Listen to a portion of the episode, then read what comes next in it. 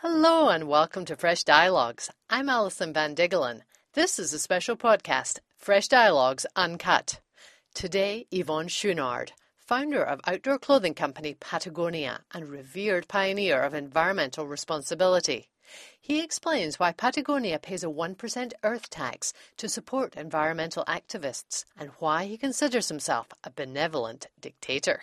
I'm a dictator. a very generous Well, dictator. The most effective form of government is probably, you know, benevolent dictator. I mean, you, things get done. Whereas, you know, look at American politics. The best you can ever achieve is a, a compromise. And compromise never solves the problem. It leaves both sides feeling cheated. I sat down with Yvon Chouinard at the Heritage Theatre in Silicon Valley in October 2016. He explains how purchasing a Scottish rugby shirt inspired his Patagonia business and why he believes regenerative agriculture could save the planet. His book, Let My People Go Surfing, is an attempt to challenge business as usual and our culture of conspicuous consumption. Yvon Chouinard, thank you so much for joining me. Oh, you're welcome. Patagonia is well known around the world for being a successful business, but having a strong environmental message, an environmental mission.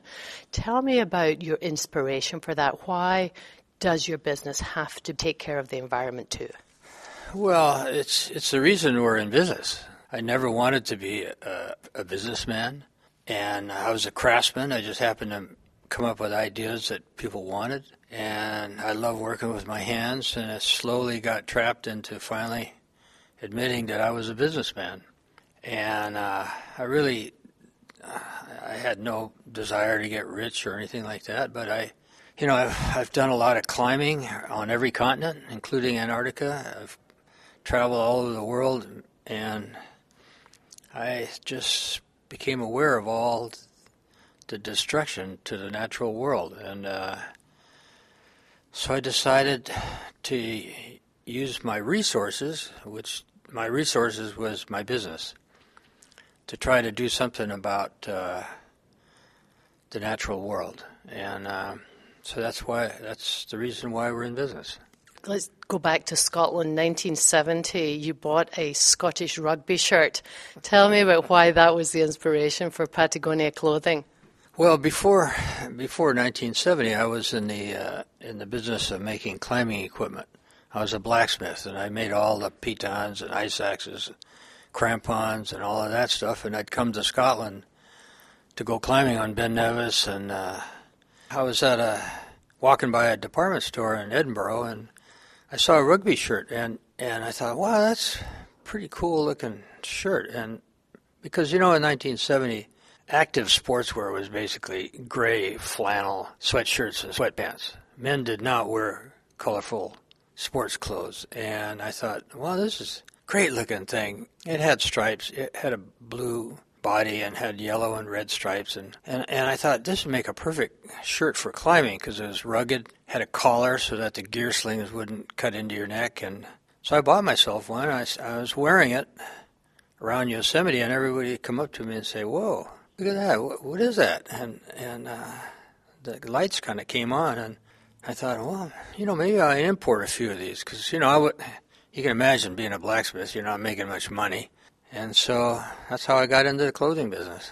That's a wonderful story. So tell me, you've been very influential in um, impacting other businesses. So many businesses are going green now. I understand you once got a phone call from Steve Jobs saying, How do I green Apple? What was your advice to him back then? well, um, we're influencing small companies. We're not in- influencing large companies. A lot of the green stuff that's going on with these large companies is greenwashing. Do you feel Apple's efforts are greenwashing? Oh, absolutely. Yeah, I, it's it's like that with every large corporation. They're they'll pick the low hanging fruit, but when it starts getting a little bit tougher, and you know they'll do the things that turn into more profits. But when you really have to knuckle down and be truly responsible, they're not going to do it. So, what do you feel has been your biggest influence as far as greening the world or make, making people be more environmentally conscious? Has it been on the consumer side or the business side? What's been your biggest impact? I think the biggest impact is with young people. Uh, I wrote this book, Let My People Go Surfing, 10 years ago, which I, I just did a new edition of it. And that has gone around in nine languages, and um, it's influenced a lot of young people. And small companies are really paying attention to what we're doing. But um, the idea of changing large corporations is uh, is pretty naive of me to think that. You've said that Patagonia is an experiment in doing business ethically. Can you talk about that business philosophy? Well, it is an experiment in that uh, I never uh, liked authority. I never liked to tell people what to do. And um, when we decided, you know, it wasn't just me, but all my friends, when we decided we were going to be in business, we decided to do it in our own style. And that's kind of the title of my book, Let My People Go Surfing, which means that I don't care when you work, as long as the work gets done. So if the surf comes up, that's when you go surfing. You don't go next Tuesday at 2 o'clock. So it's affected our management style, and, and so we've created a way of managing a business so that uh, we're not tied down. We don't drag our butts to work every day. We skip up the stairs, you know, two steps at a time. So, you know, I realized that you don't have to do it like everybody else. You know, we don't hire MBAs. We don't uh, have advertising agencies.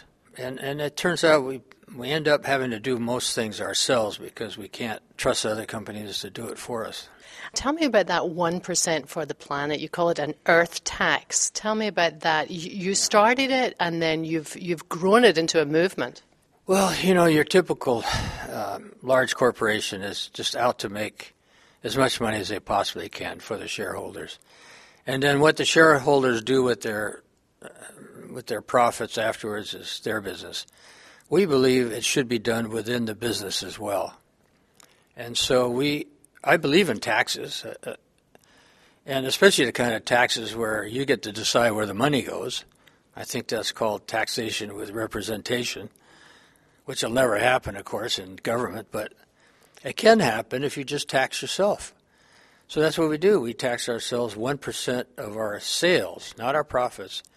So whether we're profitable or not, we take 1% of our revenue every year and we give it away to about 900 different activists, small activist organizations that are all working to basically save our planet. That's very impressive. And tell me about that. You're you're giving away one percent, and you and your family understand it's a family trust. You own the company hundred percent. Talk about that. The authority or the power you have compared to a public company that's under pressure for the quarterly profits, or quarterly growth. Talk about the advantages of that. I think you've said in the past your stockholders are the people of the planet. Is that right? Yeah, that's right. Yeah, I mean, when you're CEO of a public company, you have no power. You know, the board of directors tells you what to do, your stockholders tell you what to do, and uh, I can do whatever I feel like. Uh, we're sole owners, and uh, we can make quick decisions. We can be a lot more efficient. We can move quickly. Yeah, it's it's. Uh, I mean, I would never ever think of becoming a public corporation. So you like that autonomy and that control? Yeah. What, what else does it allow you? Oh, say that again. I'm a dictator. a very generous well, dictator. The most effective form of government is probably, you know, a benevolent dictator. I mean, you, things get done. Whereas, you know, look at American politics. The best you can ever achieve is a, a compromise. And compromise never solves the problem. It leaves both sides feeling cheated and doesn't solve the problem. What else have you been able to do apart from that 1% earth tax? What else have you been able to do because you're private and you have this dictatorship? well, it's, it's all through the company. I mean, uh, the way we manage, uh, there's no boss looking over your shoulder, that type of thing. It's very level type society. It, it's throughout the whole company. And But, you know, outside the company, even though we're a small company relatively, we're getting to be very visible and and getting I can't believe the power that we have. Everybody's looking at us. We're being invited to the White House all the time now to, to advise on policy. And what is your advice to President Obama? And our next president, what would your advice be to our next president? Well, I wish you'd mentioned global climate change. I mean, it's the overlying threat over the whole planet. You know, we're E.O. Wilson said that the only hope of saving uh, a lot of these species is is to take 50% of the world's land mass and protect it. That would cost about 100 billion dollars. We're going to spend $400 billion going to Mars. What do you think would be the best thing to do? mm-hmm. Well, I know what your answer is. Yeah. Yeah, I mean, I, I, there's no, I see no value in going to Mars at all. Interesting.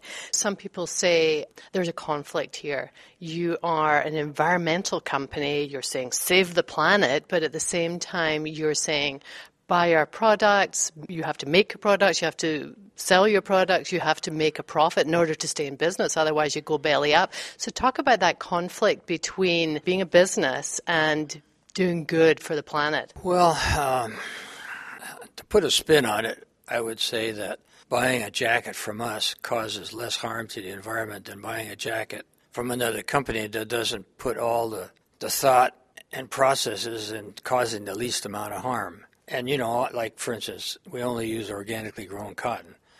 Well, growing cotton organically causes less harm, but it doesn't do the world any good. It still causes a lot of harm. And so that's why I've decided to go into the food business because I want to go beyond organic foods, beyond organic cotton, and into what's called regenerative agriculture. And the difference is regenerative agriculture, agriculture builds soil and captures carbon. And so you have to, now I have to go to my cotton farmers who supply us with cotton and say, you can't plow anymore. Because every time you plow, it releases all the carbon that you've captured back into the air. So, you know, agriculture is one of the biggest causes of global warming, and so it's therefore it's probably the biggest way, thing that we can do to save this planet. Right. So, is that going to be a major focus for Patagonia going forward? It's the major focus for me, that's for sure. I, I, uh, I'm really excited about this because I think it's our only hope to uh, regulate the, the climate. We're not going to do it any other way, and I think agriculture has a chance of sequestering so much carbon out of the air through changing our grazing practices and our farming practices, and basically going back to the old way of doing things. And that's what gets me excited. That's very exciting. And tell me about the future, long term future. How are you going to make sure, beyond your lifetime, that Patagonia keeps the environment central to its mission? Well, we've become a B corporation company. And that's different than a regular corporation in that a B corporation, uh, you can put down what your values are, and they have to be values that are good for the planet, good for the good for society.